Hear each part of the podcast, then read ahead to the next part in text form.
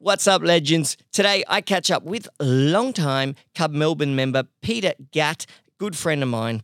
Pete is the co founder and chief growth officer of Hava, a technology company that does cloud architectural monitoring. Pete is the ultimate technology entrepreneur. This guy started coding at the age of seven. He has had successful technology exits, doing very well for himself. He's become an investor and he's also a serial entrepreneur, having started Hava, uh, another technology business. Um, me and Peter had a great discussion, all things technology, teams, startup life cycles. We spoke about how to successfully exit your company, three pillars needed to keep your staff, particularly in the technology business, how to merge cultures, and how to manage those golden handcuffs you get when you sell. Peter is an expert in the life cycle of a technology business. Enjoy the show.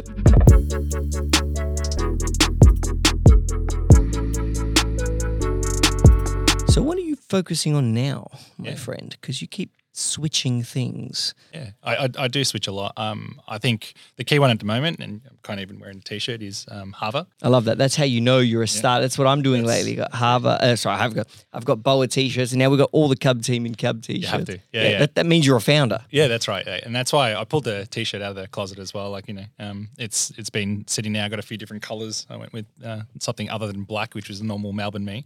Um, but yeah, focusing on Hava and and more aligned to the. I've always been a tech nerd. I have been for like 20 years, but definitely more aligned to what I've probably done more over the last five to 10 years, which is on the sales side. So. Um, doing the chief growth officer thing. I was a founder of Hava, so one of the you know the two of us kind of built it alongside a services company. And And what does. Hava do? Um, yeah, so I almost it's, it's a bit difficult to explain. Um, I guess outside of the IT um, sort of area, but inside in general, we produce really beautiful documentation for all the uh, cloud environments that are out there today. Um, so one of the things that we did back in the day was a thing called DevOps, where we uh, automated building all these cloud environments, like build everything in the cloud whenever you want. It's really fast, and, and and what we ended up doing was we ended up um, getting rid of the architect, the designs up front, all that stuff went away.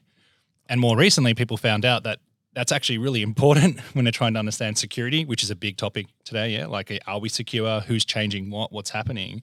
Um, and so Hava actually instantaneously documents all of your designs and architectures for what you've built and automated, um, and also has a bit of a monitor to tell you the architecture changed. And so, base way, way to say it is like, you know, um, has a new kind of hole been opened up where someone can come and attack our systems? Who did that? Um, and it gives you that information on a diagram really quickly, so you can go, oh, this is how it relates to something. So so when it for spastics like me in technology, even though we now, I now have a technology company, it's always but, way. but so when you build something, so Yeah. let's say like I, I develop the news feed screen Yep. or whatever it may be. Now, your technology then identifies that screen. Okay, this is what it should be like. If someone changes that or makes an edit or, or, breaks in or does something, Yep. your system will say hey, something's changed here. Yeah, so, up. so you probably run that, and host that environment probably in the cloud. Yeah, so you probably use. I wouldn't even know. yeah, and most of the time you don't. So the engineer, that's what I mean. It's the, engineer, the engineering team who does know. Um, when you release that new feature, yeah, you probably also say we need to be able to communicate like this, or there's an API. You probably heard some of those things, yeah, Mm. and you've opened it up for that feature. So when your engineering team does that, if they weren't intending to do that, or in a non-prod, you know, sort of like a test environment or something, hence like what happened with like uh, some of the other companies that were recently hacked, yeah, um, you'll get an alert telling you this is now open. Here's how the environment changed, and your engineering team goes, "Well, did we? Is that intended? Do you know were we supposed to do that?" And so Hava gives you that information straight up front. Okay, so it's it's very much a security platform. It's it's one of its functions. Um, so we, I'd say its biggest thing is just if you ever go into these companies, they have zero documentation. Yeah, Of, of what's built. of anything. Yeah, like you just go, how does this work? And everyone goes, I'll start drawing on a whiteboard. Actually, I built Hava because I was drawing so often on a whiteboard and I'm crap at it. Yeah, and so everyone said, you're really. Stop. Yeah, and I went, well, then I'll build a tool that does it, and now there's a whole company. Okay. And, So, and yeah. what was the, I mean, that's always a great way to start a company is to find a better way of doing something that you currently do or solve a problem that you Yeah. have that you probably assume other people have too. Yeah, I think the a mantra I've lived by is automate myself out of a job. Yeah, like and and it, everyone's always kind of scared of that. They're worried about the next job, next career. I'm like, no, I, I get bored really quickly with this stuff. I'm I don't want to do it a thousand times. I'll automate it. And so Hava was just one of the ones where I went, hey, I think a lot of people have this problem.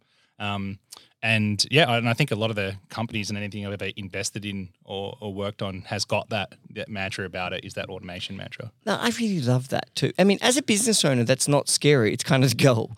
But but as a employee, I could see how some in some environments people could be scared of that. Yeah. But but it's it's just not at all the case because as an owner, when you find someone mm. who they've just they've they're, they're delivering their intended value without even having to be there anymore, you're like, this is amazing. I'm getting I'm getting two people for the price of one. You're doing you fixed that job that that's working. You 100%. don't even need to be there, and now you can focus on something perhaps even more important. That's the whole point. I think people forget that you want the employees to go up the stack. Yeah. And you want to invest in your staff. Yeah. You don't if you if they just keep doing the same thing, then you go, Can I find a bot that does this? Yeah. Like and then you're replaceable. So uh, I think earlier on in my career, one of the first um, uh, kind of managers I had, she turned around to me when I wanted to, you know, um, hold on to a, one of my job roles. She, and I said to her, "Go, no, I don't want to give that away." And she looked at me and she goes, "That's great. That's called a shackle around your foot, yeah. Like, and basically, you can have this same job, no promotion, no extra money for the rest of your life." And I went, "I am going to automate that and give it to that person." She goes, "That's right." And Please I'm- give me the key. And that has helped me my whole career. Her one conversation of that shackle around the leg, I'm like, "Get rid of the shackle, move up." Yeah. It's amazing how you remember those little snippets. Yeah, you know, do, There's yeah. these mentors and things that come in your life. You just remember things they said. What was the company that you first when you? How long ago did you join Cub? It's got to be a lot of Oh, years now. Five years. Yeah. almost Ha- what six. was the company at that point? I can't even remember. Yeah, we had a company uh, consultancy called Vibrato. Mm-hmm. Um, so Vibrato was very much all around actually automation, yeah, and helping people automate those. Um, You're a very lazy person. Very lazy. I, I'll, can I tell a story? I know we're talking. Yeah, about yeah. I'll tell you the level of lazy. When I started my career, I purposely built an actual automation platform to go and do my job, which was to basically reformat people's computers at RMIT. Yeah, that's when I got the job at the RMIT. My boss came back to me after about six months. He goes, "Sorry, man, I can see what you're doing here. You're watching Sopranos. That's all you're doing. I'm seeing popcorn machines. I'm seeing all the rest, blah blah." And I just got someone tell me that you don't actually do any work. You hand him a disk, and then you walk away. I'm like, "Yeah." And I explained to him what I'd built, and he's like, "We've just been paying you for nothing." I'm like, "No, no, no. The job's done." Yeah, as far as I'm concerned, the work's like you still pay me. I just built the auto. He goes, "Can you do some more productive work now?" I'm like, "All right, I'm almost finished Sopranos." So for the first six months of my first career, first job, thank you, John, if he ever watches this, and I should send him it. Um, was yeah, he was me basically watching Sopranos you automated your own job. right up front. Yeah, fantastic. Set. And, and so vibrato, what did it? What did it actually do? Yeah, so Vibrato was um, we kind of pioneered the term DevOps, and DevOps is really it's just a cultural movement of um, development teams, infrastructure teams, operational teams um, talking with each other and making sure that you go from idea to production as fast and safely as possible in any organization. Yeah, so um, I want to get code out fast. So when you're building your app.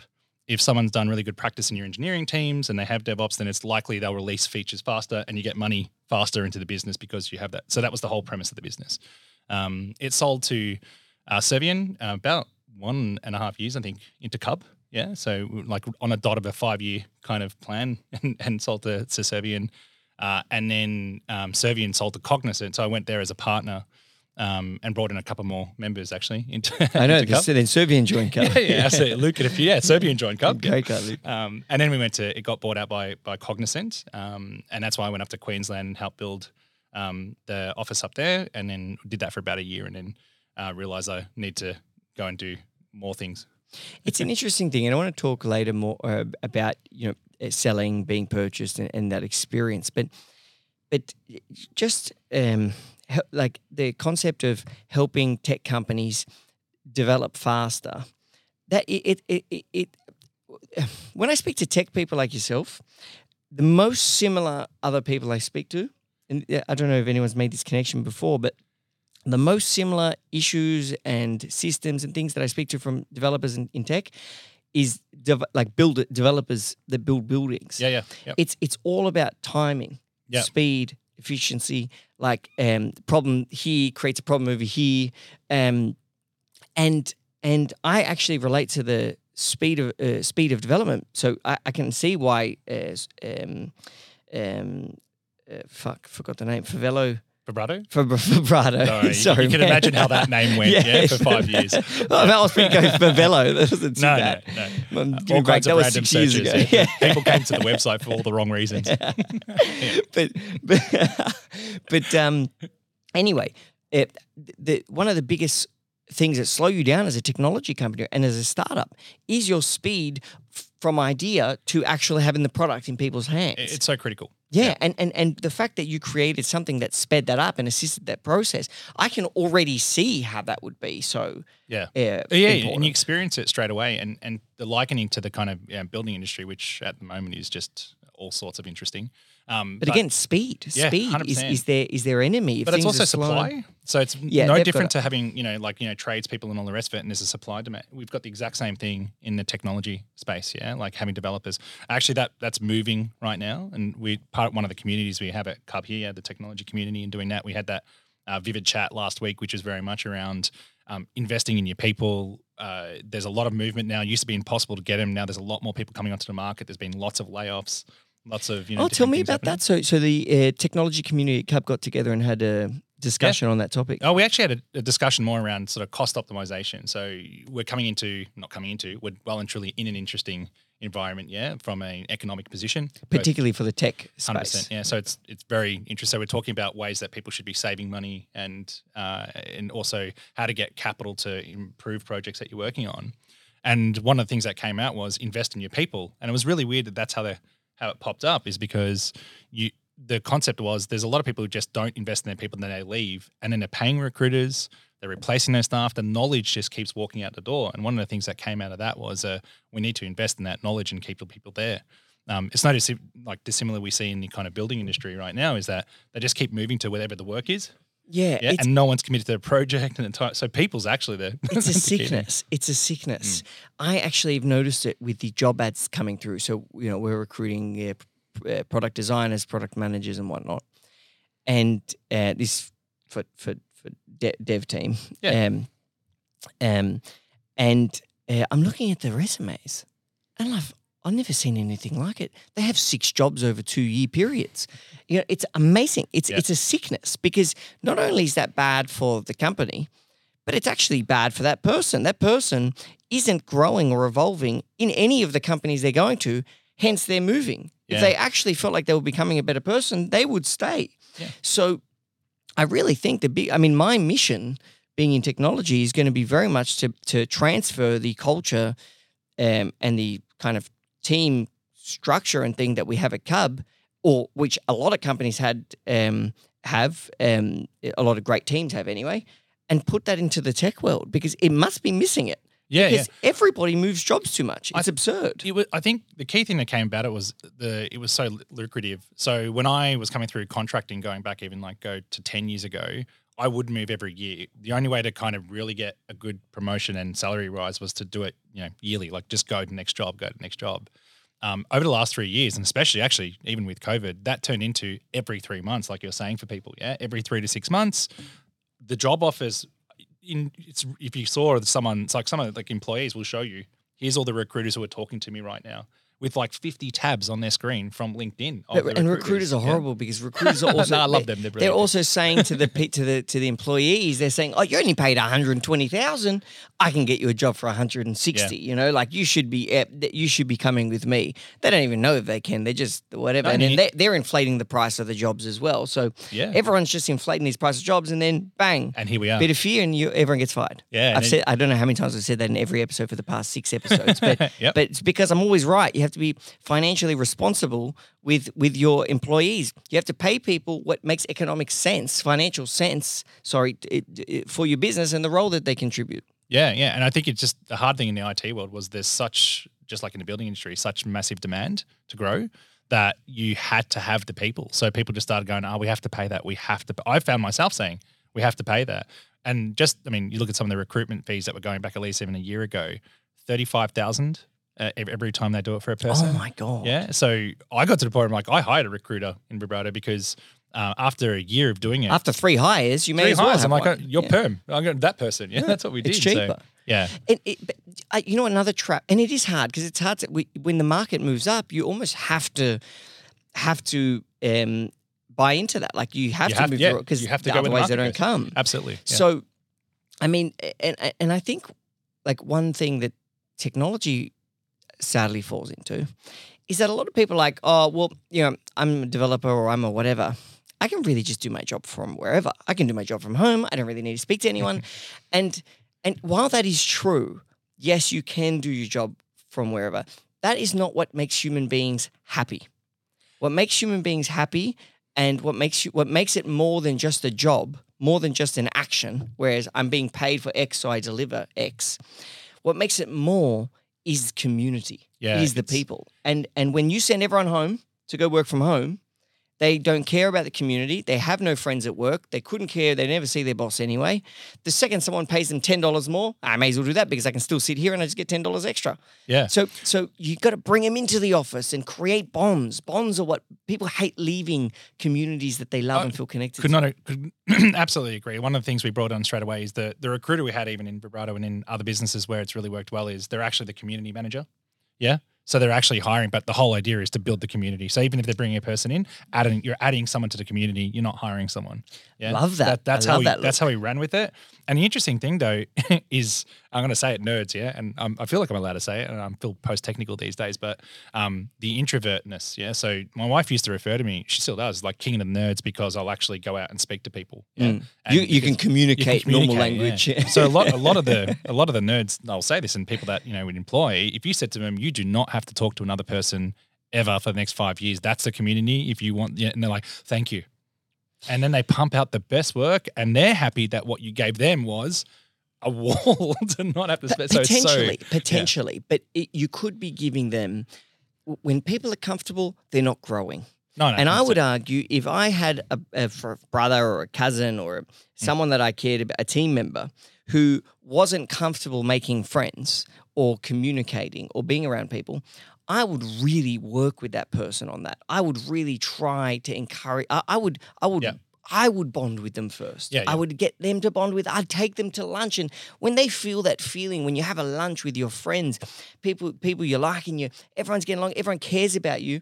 When that person gets love, they're not leaving. People Yeah. can't leave love. People What- love acceptance. You're 100 percent right. Like what we noticed as well, we always built that, like I said, that community thing. But what I've always noticed over the years is, if you, to your point, it yes, there's money, and you're always looking at the barrier to exit. Right? So it's like there's barrier to entry, there's barrier to exit on on the staff and, and that retention. And a huge one is, um, do you love your boss? It's a big one, right? Straight away, like, do you actually care about? So, do you love your boss? Do you care about? Do you have a mission in front of you? Not make money. Not the app has to really good to make money. Are you what building are you doing? something? Are you building something? Do you are you linked to that and to the mission? And are you linked to the people around you? Because it's really hard to leave that. Yeah, it's relationships. How do you break up with those people? So it's not that they won't, but it, and it's not so much that you're trying to make it hard. The whole point is you're trying to foster you make an it better. environment. Yeah, you're fostering hard environment because where- I made it so good. Yeah, you don't want to like- leave. yeah, we, when we had people tell us, look, you know, I was offered 20 grand more. I'm, I'm going to stick around for at least another six months here, but just a heads up, I, I was, and I want to tell you that. But I love what I'm doing, but the market is changing. They were the best, and we had such good, you know, tenure with people in, in, in the companies and in Hava today as well. Like people have been there seven years. I just want to So- repeat that. The three things that you should do to keep uh, to keep team members from moving, particularly in technology companies, but also applicable to others, is great boss, Yep.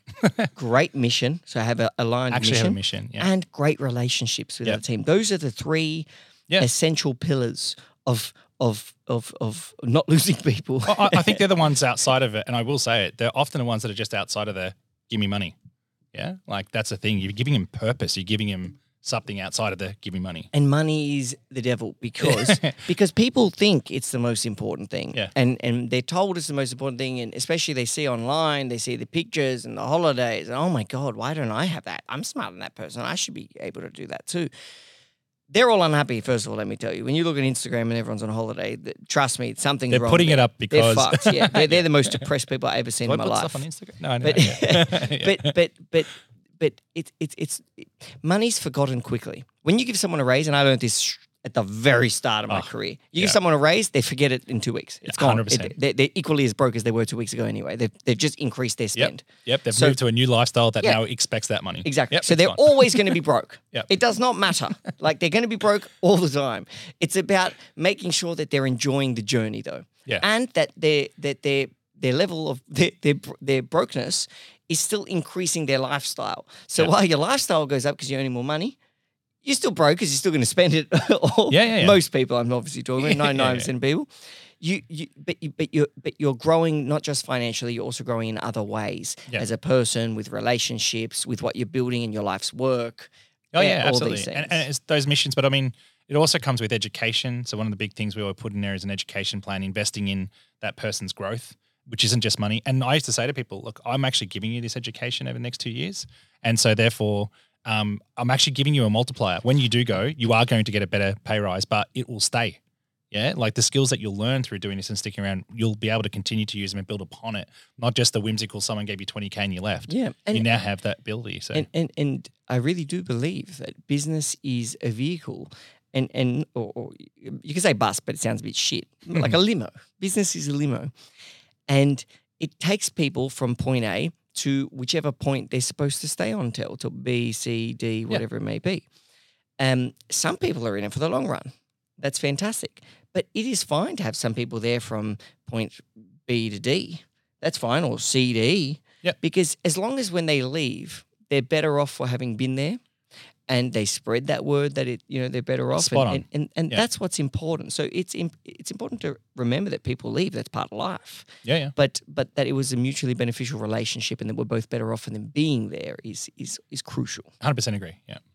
and so do, how did you get into tech were you always a, like did you, do code do you, what, what were you like when you were a Uh, kid Yeah, no, that's a good question. It's I started coding at the age of seven. Um, so uh, I that probably, late Yeah, I know. You, you laugh, but I'm looking at my son now. He's he's four and a half, and, and I was saying to my wife, I think even last week, saying, "So we got to get him going." She's like, "Anyway, this so- dude can already yeah. construct an ipad Yeah, as far as I'm concerned, he should be a robotic engineer. But anyway, so um, so it started there, and we had. I think my dad kind of had every kind of. We had no money. We were poor as. Um, but the only place my parents put money was to ensure we had the next computer as it came out. So they conceded on so many other things, but that was a huge thing for us. Um, so as soon as each computer came out, I started coding, and I think at the age of twelve, I built my first uh, computer game that I distributed. So I, I cassette tape, recorded cassette tapes because that's how you did it back then. It was literally cassette tapes, and I went around the neighborhood trying to sell it. And the reason I did that is my dad said, if you do not turn this into something, you're not allowed to be on the computers anymore. I went, I'm in. Yeah, I've got this. Um, he still sat me down when I said I was going to do IT. Yeah, like going through year 12, and he and my brother sat me down and said, "There's no money in IT. It's but I now have the Gatt Family Trust. I bought him a car. He loves it. Um, so I won that one. Yeah, I feel bad. Touche, Um, Dad, touche. yeah, yeah, I do. Every time he's still to this day, he he still says, "So when are you getting a real job?" Not even. I mean, it's all ethnic people to be fair. Yeah, I just say that, and it's funny. where are your parents from Uh, Maltese and Italian. oh wow i Yeah. didn't know that So dad actually came across on the boat with the one shoe. Wait, no, he had both shoes. he's actually that guy He's actually he's one hundred percent that guy. Very short Maltese guy, and yeah, um, yeah. But and you know having that kind of having that piece happen where um, they drove me like you know driving to do that sort of technology thing. It was a very big thing of there's no money in this. It's all computer games. It was all that view. If you go back, yeah, over like 30, 40 years ago.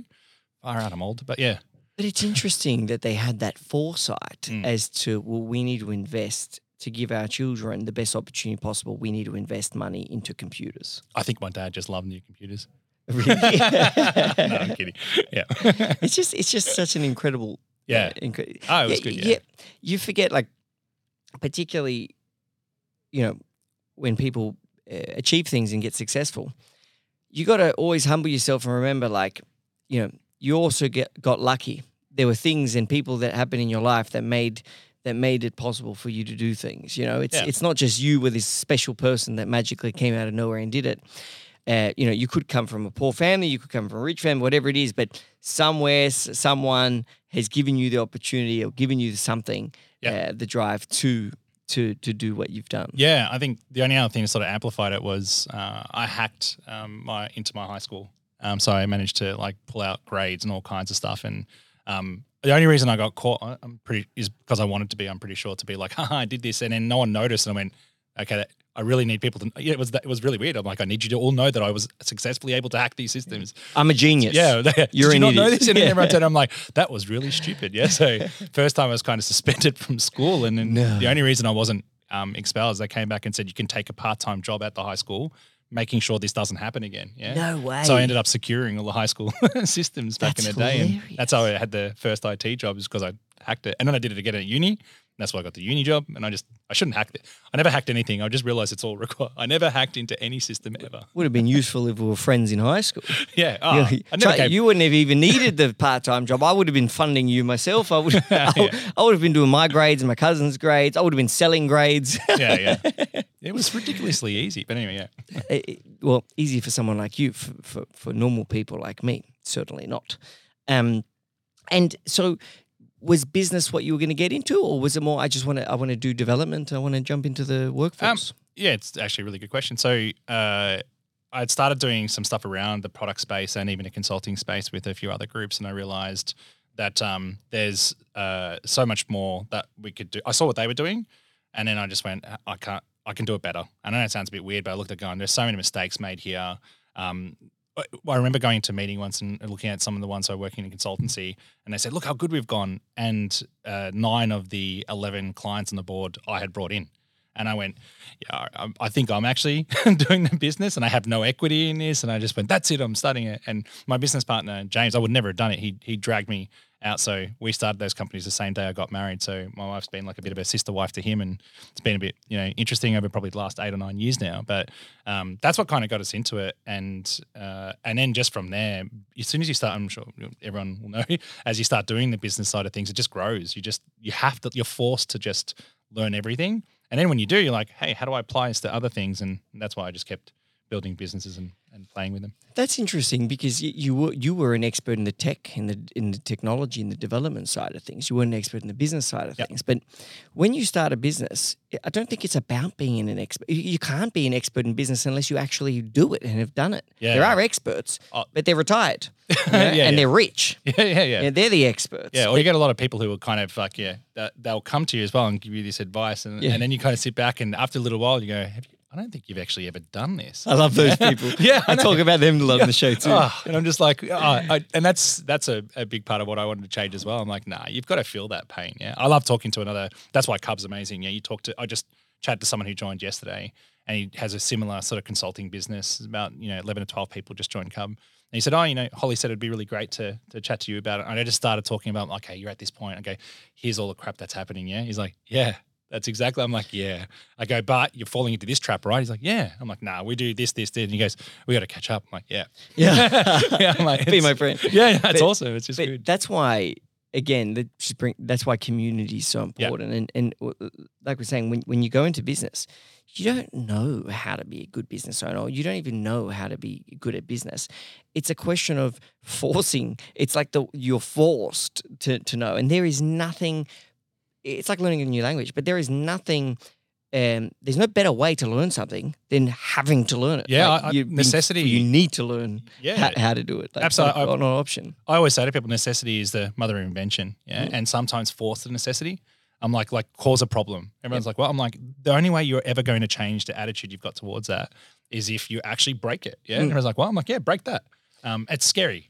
but that's why business commu- that's why communities i mean it would be important in all aspects in all careers but in this case b- business community is so important because sometimes you just need to talk to other people who are on that same journey you know on that same i guess learning path um, we're learning how to do business Yeah. um, and even when you've got a successful business well you're learning still so you're all on this learning business path and it, it's just nice to talk to other people on the path Oh yeah, absolutely. Yeah. I, one of the things, and it, I don't know, some, sorry, some of the marketing brain in me goes to this is that with with with Cub is, um, and I'm just sort of picking on this was, um, you know, when you're raising kids and everything else, you always say fail safely. It's a big thing that people are saying now. When you've got that community of the other people around you, Cub's actually allowing you in your business growth to fail safely Mm. because you're bouncing off people to go. I always say this, and that's why I joined. If you recall our first conversation, I'm like, I can't. There's no one to talk up to you can't talk down to your staff on so many matters. And if you go sideways to your wife, well, you know, we all know how that goes, or your partner, yeah. it just bring, it brings problems Oh. from the work to home you don't all, want that All yeah. kinds. I still do it, and yeah, my wife hates me for it. or Whatever. It's great, awesome relationship. Um, and but I just think as well, it's being able to go sideways to um, you know, different people and just say, hey, I got this huge HR problem. Yeah, like what do I do? It's like, oh, we just use this group. They fix it up. You're like, cool. That's nice. Or Mm. even sometimes they say things that you don't agree with, but you're like, okay, but that's interesting that they did Yeah, that way and it it a different- worked. yeah, yeah. like, exactly, I, I yeah. always like. eh, I really do believe that the broader your vision, the stronger you are, and that's it with life and in business. But that the, if I know all different perspectives and how people do things in business. Well, first of all, you learn that there's no one way to success. Like you can be successful in, in any Yeah, way you choose. Absolutely. Yep. But the fact that you know there's all these options, that you're better able to choose the one that's better for you or your business or your team, whatever, you know, whatever it may be. I think vision, that the broadness of vision, which comes through discussion with other people Yeah. on that same path. Yeah, and I think I've always tried to foster um, strong opinions loosely held. So you'll get that from business, and you should. Yeah, they're very strong. They're passionate about the thing they do. But you see the really good ones, they'll say it, they'll be passionate, and then they're listening because they want to actually be challenged, and they're like, ah. You're right. That Let's is do it that way. Yeah, that- that is How good. I often does that. that happen, Laura? we do that so much. And you Yeah. say it like you're 100% Yeah, correct. And then and then you someone says something, ooh, yeah. You're like, that was better. That's better. All right, I'm taking that. Thank you. And then you find yourself using their stuff, and they look at you like you just stole. I'm like, shh, I pay you. No, I'm just kidding. yeah. Um, and, and so you ended up selling um, Yeah. Vibrato. Um, what was that experience like? What did you learn in when it comes to uh, selling selling a business? Um, I think it's you've got to be prepared. Uh, I, I went into it. The reason why it's sort of the process even started is because someone made an offer um, and said, "Hey, we'd be interested." And then I went, "Oh, hang on, who else would be interested?" And and then obviously we ran a process and we went through and, and sold. Through that process, I think the thing we we learned was we, so we were not prepared. Yeah, so many companies are just oh. So, and when I say not prepared, the business was doing ridiculously well. We had all kinds of strategies, mission, purpose. We had all of that. But then when you looked at the accounting, the stuff behind the scenes, the books, like don't get me wrong, it was done. It was there. Nothing was wrong, but it just wasn't aligned to ever selling. Yeah, it just wasn't a It wasn't made pretty. You need to make it look wasn't- pretty when, when you exactly. got that. It wasn't wrapped up, you know, with a bow. And uh, now doing this so often uh, in in my career, I think it's you look at how it's not that difficult to get it wrapped up in a bow, especially if you start off doing it sooner rather than later. Uh, even if you don't ever intend to to sell, um, one of the other things I say to people is then you intend to acquire. And I went, well, I'm like, if you're not Yeah. selling, you also don't acquire. When you go and acquire, you also get DD done on it. People need to know that you're good. So no matter what, you still need to be in a position. Or, or even buy a house. exactly. The bank wants to look at your business. Is it growing every Yeah. year, or is it shrinking? Literally You know, like, had that conversation. yeah, you are your business. Don't forget that. If your business says it's not doing well, the bank thinks you're not doing well. Yeah. Other people think you're not doing well. Yeah, exactly. So But another key thing I think um, that came through that process when selling was finding the right person and group to sell to. Um, I sold to a guy called Tony Nickel and the company Servian because Tony was crazier than me. Yeah, as a business owner who built it from scratch, uh, he's an, and I'm sorry, I'm saying it in the most respectful, loving way, absolute crackpot. Yeah, in his ideas and the way I did it, I'm like, and I'm like, what? This is great because I will do this for the next however many years because this is just great. And so What do you think so special about him? Like, what do you think made him? Because Servian's quite a Yeah. big company. It's the real deal. That. yeah, yeah. Um. What what what do you think's his secret recipe? Um, again, the people around him. Yeah. Um, and the other thing is, again, being a technology company. Actually, it's not just a technology company. I'll, I'll, I spoke to someone the other day who said the exact same thing we have in this um, conversation is not living losing sight of who your customer is. So Servian grew to a thousand people, and Tony would still go and sit down next to a developer and co code with them on client accounts. He'd just walk up and go, "What are you working on?" I'll give that a crack. In a meeting with a client, he'd be like, "I'll do it." Yeah, and I, I know that's how I was. Yeah, and that's when I when I saw him doing it, I'm like, yeah, that you can't get culture aligned that strongly. Yeah, but that's really He's a good again. leader. Yeah, the really good leaders. You don't when someone comes up to you and says, "Oh, you know, I want to go do this," and you just go, "No," and then you don't have an ex- explanation why. I love the fact that when someone said to me, "You don't understand, it's really difficult," I would say, "I've done every single person in this you know, company's job. I didn't just get promoted to the CEO. Like I've done it all. Yeah. So sorry, but yes, I do understand what you're going through. And Tony was the exact same way. And again, if you see the different leaders out there, I think that's the thing I realized is um, you are there, you you know your customer, and your team knows, yeah, that you will pull up, you you'll roll up your sleeve and walk right in with them. Yeah. And it's just such a cultural difference. That's what makes an excellent leader. Yeah, exactly. Just someone who is there, is their company, be your Yeah. company. Yeah. I'm Yeah. happy to do everything. Yeah. Uh, you know what it is? And I think it's a great cultural trait. It's I'll do whatever it takes to be successful. And and it, when a team sees that too, they're like, well, I am willing to do whatever it takes. So the the boss is willing to do whatever. They'll do anything. They'll wipe the the, the, the fucking clean the toilet floor. It Yep. doesn't. The boss doesn't care. The boss is here to help us achieve a goal that we all want to achieve, and they're willing to do even the lowest uh, or, or however you describe work to make that possible. It, it just inspires other people. You don't expect them to do that, but you expect them to give their role their their all. Yeah, you know? exactly. And I think just even that, when you hear someone using the term "I'm the boss," you know they've failed. Yeah, And every so time someone would come to me, "Hey, boss," I'm like, "Please, never, never, ever use that because I don't want to feel like that. I don't want to be like that." I I knew like from an early on, if I'm doing that, I failed. It's yeah? wrong. I also don't like the word employee, so I'll always Yeah. say team member as Yeah, much as exactly, possible. yeah. I think employee sounds shitty. That's a cultural thing. It's back to that. You're building a community, not a hierarchy. Yeah, like Yeah. it's, it's a key thing. Yeah, And so when they bought you, I assume um, uh, you had some obligations to stick around and to do some things, or what was that process like? Yeah, we did. Um, uh, so one of the good things was, oh, and you know, you always get the kind of uh, golden handcuffs. So we had some earnouts and other bits and pieces that were there, um, but they were closed out pretty quickly because the, the synergy was there and it was it was easy in some parts. I'll say that there's obviously you know, things that occur and anyway, um, good, the bad, whatever else. But on the on the overalls, Nothing's actually- perfect. Nah, yeah, but it was no deal that's perfect. but yeah, just looking around and some of the things that was that was really really good. Um, COVID happened um, once we'd actually gone there, so it was a bit interesting because you were trying to still blend cultures of the teams behind computer screens. Again, the community problem was was really bad, um, but it went really well. And like financially, um, I left uh, Capital in. Um, I didn't want to. it's so weird now when I look back. I'm like, I do not. I want all my money right now. I don't want to get any scrip. Uh, and then a year and a half later, um, we sold to Cognizant. Yeah, Servian did, and um, I, I more? thanked I thanked the CFO Yeah. and said, "You are the best." Yeah, It's a it." risk, but it it pays off. I've, when, it- when it's done well. You're like, "That was a that was Touche, my yeah, friend. That was fun." Yeah, yeah, i- it's a it's a the, the golden handcuffs. They're a they're a real thing that pretty much every entrepreneur that sells their business Yeah. is going to talk about. And I mean, are there any? Because obviously you want the payout too. So you're like, Yeah, yeah. okay, well that's my. I want the. I, I, it's it's hard to negotiate when you're the one that is going to be your life's changing Mm. And you know the com- this the you know, the the company that's purchasing you their life's not changing. Mm. you know so it's hard to be in a strong negoti- you know negotiation seat. How do you do that negotiation? Because you're like well I really do want those millions of dollars but I can't get them unless I have to do this for you. Or like eh, Eh, yeah, I, I could imagine how that would be hard. The only Yeah. counter you could have, well, if you don't want me, there's three other people who want to buy and they don't want to put that. So you either take that out or, and you could just bluff straight through Oh, that. there's so. But it's harder, e- Yeah. easier, easier acted just then than actually done. I- think I think one of the things that was really interesting, like we we had an advisor through through that sale, yeah, and I've helped a few other companies in terms of just helping them exactly that to kind of play the the the kind of how do I say this? Um, you're going to have to work with them, is what the advisor said. Yeah, you actually go into employment with the person you're negotiating with. Yeah, so if they get really shitty with you, how's that go when you're about to go spend the next three years with them? Yeah, it's like. Yeah. Okay. I'll let you do the talking there.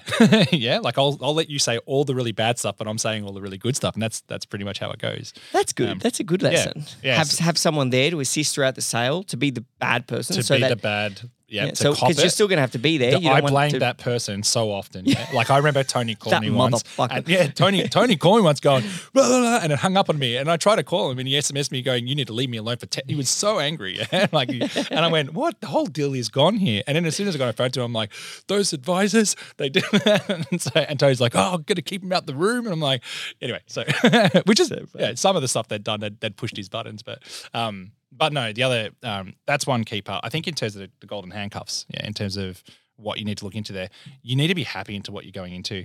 Um, it really softens whatever that golden handcuffs looks like. When I went into Servian, I was happy to be a, a partner in their business for the next two, three years because Tony was very much a had a mission. We're going to go build this together. Yeah. So I guess when you're selling, if it's purely transactional, I actually kind of hate the purely transactional ones. Yeah. Like if it's a financial one, we had a lot of offers and I've helped a lot of companies and talked to a lot of people around that where they're getting their food and it's just ugly. Yeah. Like everyone's just looking at a balance sheet. I hate it. Um, but they're there and you can make some good money in that space if you've got a pretty, you know, cash positive business. But um, I think the key thing really is if you're happy and you're going to be there for two years, yeah, or three years, and you can see yourself doing it, then the kind of you know the earnouts, the delayed payments, the you're like It's just something like, something cool. new to work Yeah. towards. yeah, it's just accounting. After that, you just got to figure out I don't have the money yet. what do I do until I get the money in? You just And yeah. did you celebrate once you sold? Was there like a point of like, Hmm. like I've never experienced this, but was there like a, a point of completion? Yeah, okay. Other than that, but was there a point? Yeah. Was there a point of like, oh, yeah, like yeah. I achieved, I did it, like. I a completion point. I, I think there was. I think one of the key things for me of successful um, exit, and this, and I had three things, and I stick to this when I tell people about this. Yeah, when you're exit and you're the founder, what does your career look like? Yeah, moving forward was a key one for me. And uh, sorry, that's the more selfish one that actually came last, but still, I still need to further my career. So two to three years is a long time. This actually needs to be good for my career in general. Um, the other one is obviously money, and the third one I had was actually pretty critical. Was everyone, every one of the employee and people that had brought on their mission where are they going? Is this better for them in somehow? Um, and that when when we got past six months, I think no, actually after nine months, in total of a team of about sixty people, we had two people leave, and only one was because we had joined Servian. Yeah, Wow. So That Vi- is- Vibrato had 60 people at Yeah, that point. So yeah. it's- that's a substantial sized Yeah. company. yeah, and and for after a year, for people to have stuck around that long, I went, you know what? Don't get me wrong. There's all the complaints. Oh, these that guys don't get us. They're not us. They're data. They're not. I'm like, all that stuff happened, and we just played with it. Yeah. So I purposely brought the battle in for fun. Yeah. Like I'd even be like, pick on them. Oh, those damn Servian guys. Like, Yeah. who cares? Yeah. Like again, we just Those Romans conquered yeah, our. it really was that. Yeah, damn the Northerners. Anyway, um, so but I think the key thing there was the Damn the Northerners. yeah, uh, their head office was in Sydney, so I know you're from Sydney. I saying like the, the battle was real, but um, uh, yeah, but I think. Uh, after we saw that after a year, the GM and I, who like, and and a lot of the executive team that I had in in Vibrato, were really really passionate that that had occurred. They're like, no one went. like all of us just went, oh, there's going to be this exodus, and they just didn't. I think that just shows that you made a, a, a well, it shows that you made a great choice, but it also shows that Servian made a great choice. It was just it was a good Yeah. alignment. Like Yeah. you could obviously see that this was a these were two cultures that are going to blend well. Oh, we've seen, and I've seen the exact opposite. Just so you know, so I've seen the exact opposite where a 250 person um, company was bought, uh, and in the first year, uh, 200 of the 250 left Oh my god! in the first 12 months. I mean, after that, you got to consider what did I buy? Well, how did you? Like- yeah, you like, bought what do you- nothing. what do you got? You bought nothing. The clientele, yeah, yeah. But uh, unless it's a huge database and things, but but really you need people. well, Otherwise, who's, what's yeah, who's happen? servicing it? Yeah, yeah. But um, how did you then? So you touched on, you know, there's still, uh, you know, the northerners northerners are coming, but but how did you, as a leader, help manage that cultural merging between the two, you know, between um, um you guys and the northerners? Um, uh, so a big one. I know. Okay, here's a, an interesting one, and it's really, really relevant when we talk about like um the modern way of working now, and we were just saying like remote working and everything else. Um, the biggest cultural battle we had was which chat application they were going to use. That was the biggest war zone. Yeah. So uh, Servian uses Google Chat, yeah, and then chat in their Google Chat stuff, and Vibrato had Slack, yeah. And I had if I actually went to Tony, who said we're all coming into the one spot. I said, Tony, if you take away their Slack, they quit, yeah. And he went, that can't. I'm like it was very much a thing.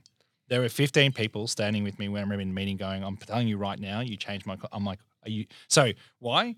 Again, the Symbolism, I'd say. the cultural community that where they talk was about to be taken. yeah, So we kept it yeah, there. that's We- their community yeah, cen- so- town center. so we just allowed Servian to drag people into the Slack, and others got dragged on the other side. I'm like, don't take it away from them. Let them blend and merge, and that was a, a really key one. I think I, I've spoken to some some big CEOs before that have purchased some companies, and one thing one of them said to me is, is when you move into when either you take over a team company or you move into as the CEO, whatever it may be, you don't just come in and start doing what you want to do. You catch it like a wave. Yeah. You know, you get on the wave, you go with the direction of the wave, you go straight, and then once you're on the wave and people are behind you and there's momentum, you then start to turn left or, or right depending on you know surfing this way, Yeah, yeah, yeah, which way you want to go. And I really like. I never forgot that metaphor.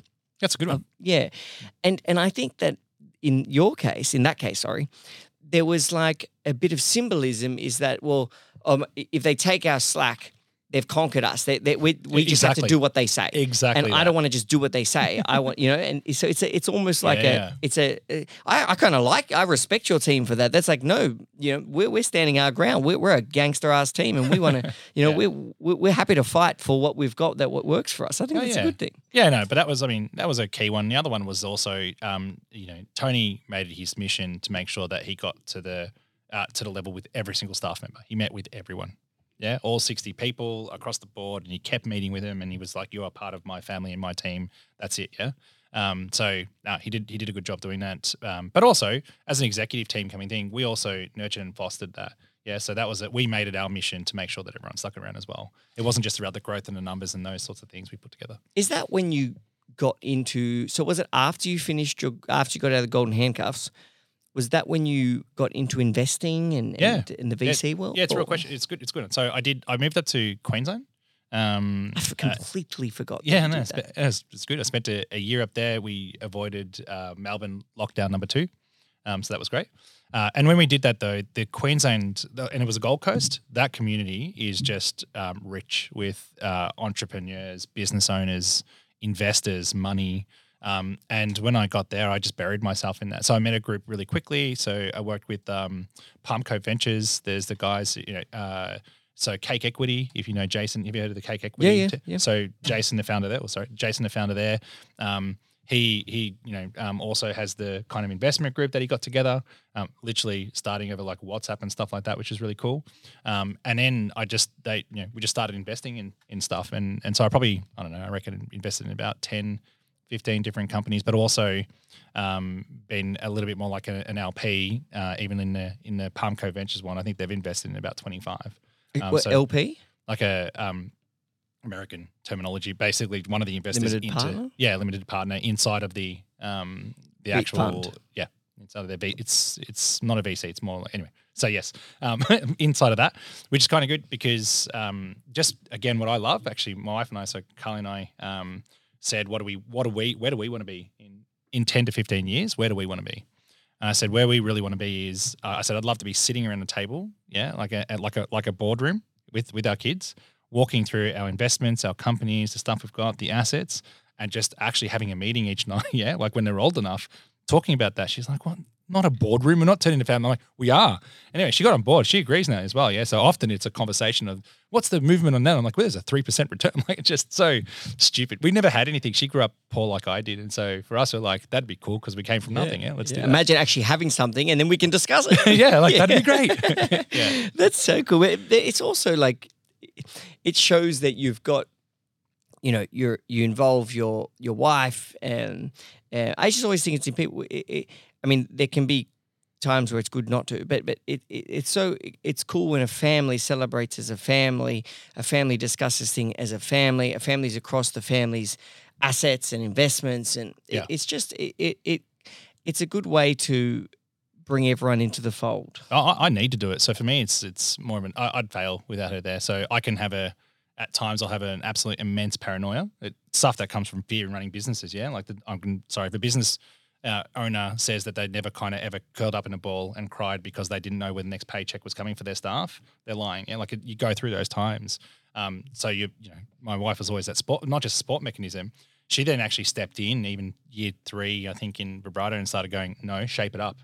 Yeah, and that's the only reason when we got to exit point, mind you, where she came aboard, that it actually looked anything like you know sort of healthy on a constructive growth side, is because she came in. Yeah, so yeah, that's what I'm saying. So for me, it's actually more of a necessity to yin and yang. Yeah, so I'm a, I'm a nut job, and you need someone. You need someone that- that. yeah, stable. absolutely. And how, how'd you guys meet?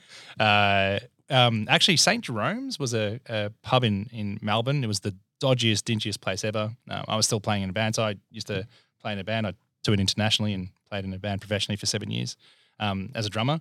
And on the, the back of that, she's basically Yoko. But um, no, but had a band towards the back end of that.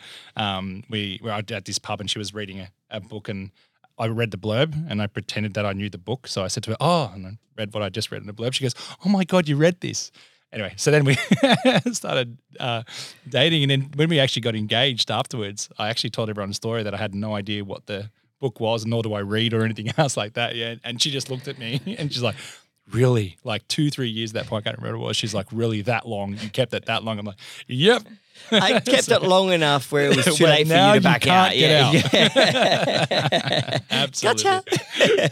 yep, totally Um, legit. I mean, it comes up over and over again, but having the right partner, uh, as a, I, I also believe too that, you know, as a, as a, well, anyone that wants to achieve great things, but especially in business, you need the right partner that actually makes that possible Yeah. because you do lose your mind and brain focus and power towards really one thing. It's going to and you need someone that can actually keep the rest of things around you. The other you know if there were six if like you picture like a circle of life and there were six segments of that circle often your mind's just on one segment Yeah. and it's kind of like well i need someone to help me actually do the other five segments Yeah, I- Yeah. I, mean that's definitely on the life one. In the business side of uh, um, Jimmy, so James Manaletti, he's been a business partner. So we started the companies uh, together. Yeah, so even in Hava, so he was he was the CEO for the last two years in Hava as well. Um, and uh, Jimmy, exactly this. I would be the ideas, the sales guy, the person like you know both tech nerds, absolute tech nerds. Um, but then I'd come up with all the hundred ideas, and Jimmy would be like, "Yeah, that's great, mate. Yep. Two of those make sense. Yeah, so let, let's just do those two. I'm like, no, no, all this stuff. He's like, yeah, no, I'm gonna okay, let's just calm that down. Yeah, and I'm gonna go over here and we're gonna build those ones. Okay, I'm like, yeah, all right. Yeah, so it really was even It's that even that relationship. of is just yeah, having- it's the balance of characters. You have the ideas and you have the logical thing. Oh, the worst thing is when my wife and Jimmy get together and they're talking about how bad I am. Team up on God, me. gives me shit. Because they're right, and I'm watching. I'm like, yeah, I know I'm that. Anyway, shut up. Neither of you need encouragement. when um, when a company's starting out, uh, like you you know, when a startup wants to be a tech company, how do you recommend they go about uh, with an initial team? So, like, what what what's the you know who who do you hire? Or who's important? Oh, it's a it's a really good question. It, it sort of depends. So if you need to do a prototype, um, that's right. If you need if you need to do a prototype sort of thing, if, it depends where you're starting. Yeah. So if you've got an idea, I'm very big on you need to get a prototype out there. Um, it's actually I um, do some work with uh, the guys from uh, Akibits. Uh, so Nick's a, another member as well. Um, they've actually got a program as well where they do this kind of thing where they do this, you know, uh, a program to um, do the startup uh, getting a prototype up and running. And it's a hosted prototype, clickable hosted prototype. The whole point is to make sure that you get the market validation very quickly. Yeah, and it doesn't cost five hundred thousand. It costs like within the fifty. I don't, don't want to screw Nick over. So it's within the fifty grand kind of you know bucket uh, on purpose to do that. I really think you should do that. You should get some validation. Uh, and if you're building something inside a technology space, you, you, you then need to get someone on who knows what they're doing from a technology space. But I think with a lot of the offshoring capabilities and other stuff that are there now, you don't necessarily need to build that team immediately. You just got to get it up and going. You've got to get to the customer Product paying money. fit. Yeah, just exactly. But actually get some, solve our problem. However the hell you can solve a problem and take money for solving that problem.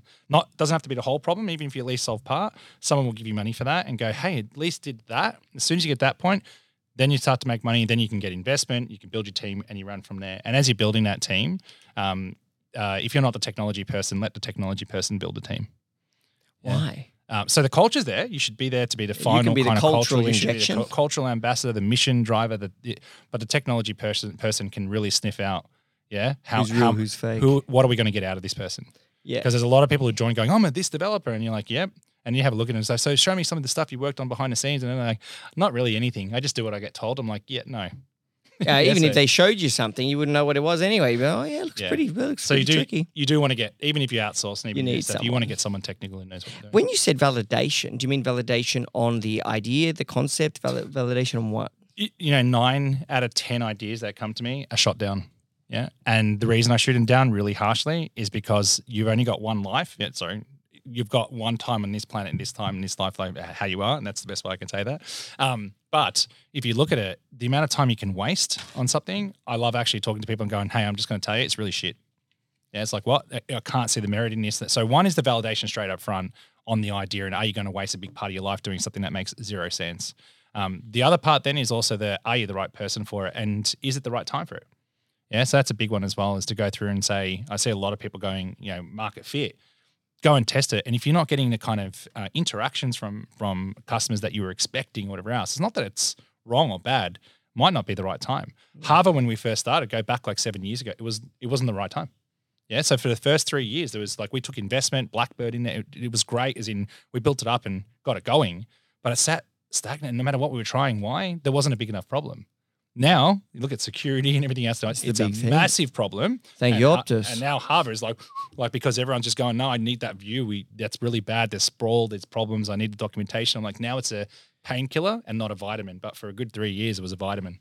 That's interesting. So, Mm. so Hava, you really did have that long term struggle of finding, yeah, of of of The market getting fit. it going. just a fit for the time. Like we knew that, so we were ahead of the time. It was a pro- we had seen that problem. We'd rid- Mm. You're ridden too away. smart. Yeah, you- we were just too fast for it. Like we knew it would be there, but we're like, oh, it's a problem. It's like not yet. You're right. It will be not yet. So, but then you tell people it's going to be a problem. You want it. They're like, it's not yet. So I'm not paying you for that yet. And now we've hit the hey, it's really a problem. Like, yeah, no, Told you. now, now you're paying. Now you pay. And do you, Yeah. it, you mentioned Blackbird? Yeah. Um, have you so? How is it working with some of the large VCs? Like, Yeah. are they harder to deal with, or what are tips No, you have on, on the guys from with them? from Blackbird were, were great. There's there's a reason they're one of the, you know the world's largest uh, VCs, um, but obviously in, Australia. Uh, but their team, um, especially in the early days, were, were awesome. So uh, Niki and team, we we flew up and met them. Um, and because we got like the we need to get in front of them the next day, and we paid a thousand dollars for ticket. We had no money. We had we paid a thousand dollars for this flight to Sydney. And I remember Jimmy going to me, "Where the hell is that money coming from? It's all on my credit card." And when we landed, Niki turned around going, "We'll, we'll pay you for the flight. Yeah, like you, so you guys are great for getting up here so quickly and all the rest of it, but." You, you didn't have to do that. Like we know you need that He's a money. good. He's a good guy. they're good. They're good guys. Yeah. Yeah. So, um, and a lot of the other founders that um, we even had, you, you know, sort of at the earlier stage for for Hava, um, that were angel investors. Half of more than half of them now run their own VC. Yeah, so they were that they were that, so Hava was one of their first angel ones, and they've actually got VCs. Oh, Yeah, that's so- very cool. Yeah, so there's so many of them who yeah have the VC in place. You, you've, I mean, you've been involved in the raising capital, and you've been involved in um, uh, having a VC and investing yourself. What are um, what are some, I guess, essential uh, essential things people should do on a pitch deck? Like, how, Oh yeah, what are mistakes people make with pitch decks? Um, you know, I think it's a, a big thing is, you know, you're selling first, delivering later. Yeah. And you, you've really got to sell again, um, the vision, the bigger picture in terms of the, what you're going to change. Not so much like I'm going to change the world, but really prove more so than anything that you have got a painkiller over a vitamin. That's my big thing. Don't get me wrong. If you're doing a, a, a B2C, so if you're doing a consumer market thing, you can kind of have a vitamin. People buy vitamins. Yeah. Explain. I mean, I know what you're talking about, Yeah. uh, drug or a vitamin, but explain that to the listeners just in case someone's like, "What's he talking about?" Yeah, yeah. So vitamin sort of thing. So if you ha- talk about vitamins right now, you don't have to, as a human, go and have vitamins. Yeah, it's not essential to your way of living, but it's a nice to have, and it can improve your performance. And you're like, actually, I should go and spend the money to get that improved performance. So it's a it's a um, nice to have, not a must. like a have. perceived luxury type yeah. of thing. But if you're kind of ill, if you need you know water to survive, those things are actually you know, and or you've got you know a massive headache, the painkiller is something that you need to be able to go past that next step. It's something that and so I see a lot of businesses where they're having where you first thing I do when I look at them, I go. Um, painkiller vitamin, and I look at it going, "That's a really nice. That that is absolutely beautiful to have, but people don't need it, do they? No. So it's not necessarily solving a problem; it's giving them something, which is great, but it doesn't solve a problem. yeah, and it's a very important. And so uh, in the pitch, big difference. You, want to just show people that you have absolutely, you know, killed a headache. And if Yeah. you if you're showing someone that, whenever I see those where they're very clearly, here's a headache and I'm killing it, I'm like, when it's really clear, like really painted out in black and white, you're like, it's going to make money. Yeah. Because it's killing a problem. Like, yeah. ask yourself, what's what's the headache? yeah, exactly. Yeah. Yeah. So it works. Um, typically we finish with like a greatest lesson or book or something, but I know that you've got something even cooler Yeah. that you could uh, share with us today. Yeah, absolutely. So, uh, got lots of book recommendations, and um, if anyone wants that one, by the way, it's always I go straight to uh, the Gazelle methodology and scaling up. Cool. Yeah, so it's been a They're both great books. Yeah, um, but I think uh, so. What I've been doing in the past, I've just um, uh, finished uh, authoring and getting the um, uh, working with an illustrator, uh, Luna, uh, to get a kids book um, produced. Yeah, so we're about to go. We're, we're right now we're signing the agreement as well to go into that with a publisher. Um, it's one of two books we're about to get published, and it is in the you know kids book stuff. So it's it's called uh, Moon Balloon, and it's um, it's interesting. It's my my son. Uh, he had a helium balloon going back a couple of years ago, and we thought it'd be funny to let him let that go. Yeah. And when he did, it actually disappeared. And there was the absolute, I've never seen it on an adult, let alone a kid, despair of this thing is gone forever. Yeah. So I had to come up with something. And so we came up with the fact that it's actually on the moon. I'm like, you just got to get to the moon. He's like, then how did I get to the moon? And I'm like, yeah. And I just, you know, over the last two years, I've been saying to him, you got to learn you, you know, to ride your bike. And eventually we'll teach you to, you know, drive a car, you become a pilot, become an astronaut, go and get your balloon. Yeah. Um, so we got that all illustrated. Like we wrote it into a rhyming book about, you know, Charlie's, you know, going and finding his his moon balloon. So That's incredible. Basically, you shoot shoot for the shoot for the stars. Yeah. You, you can get you can achieve anything. yeah. So it's what made you do that? Uh, Luna's an awesome illustrator. Um, it was actually she was an employee actually from uh, Servian, and I was one of her um, one of her mentors. Um, and then she actually said, she goes, "Oh, it's always been a dream of mine to do that." I'm like, "Well, it's we did. You know, let's make some." And then we did, and we then we created this one. So we've done a couple of we created this one, and it just it was done in a month. The illustrations, the right, everything was done in a month. And I'm like, "Oh, we got to pump these out." She goes, "Are we actually going to?" I'm like, "Yeah, let's get it published." And so um, I'm working with uh, Candice actually. From, yeah, from Cub. yeah. P- so um, yeah. so we'll do we'll do marketing with Candice and we've gone how through did you find? Did you connect? How did you find On her? the app. She's on the app. The app Cub app's amazing. the eh? app, anything. I just Yeah. go to the app. I'm just Bang. like, I'm doing this, and then someone comes back and goes, "Here you Yeah. go." Yeah, Eh, the So- app, the Cub app's great like that. yeah, Um, yeah, so Oh, we'll that's a really cool project. Yeah, yeah. So going to get a thousand copies made. I said that I'll, you know, have them for myself. No, I'm kidding, but we'll. Yeah. Well, give me we'll give me one Yeah. because I'll give it to my nephews. Yeah, so That, that's that'd be good. perfect for them. They need a bit of fucking moon alignment, I reckon. um, all right, my man. We have to finish up. Um, um, and I know you've got more book recommendations as well. So, to our um, listeners, if you want to get in touch with Pete, uh, uh, hear his greatest lesson in business, tips and tricks, and more book recommendations, you can go to cub.club forward slash podcast and you'll find all the information there, as well as the information uh, of our many other guests. Um, if you want to catch up with Cub on social media, it's at Club United Business on Instagram. It's equally as awesome. And my brother's actually taken over it. And so it's gotten even recently more awesome. Um, he's doing a pretty good job, actually. Tom's his name. Um, um, Pete, thank you so much Thank you. again for for for for, for coming on fun. the show. Yeah, it's awesome. love the chat. You're easy to talk to. We don't. I don't even think I breathed through this episode. uh, hope you enjoyed the show.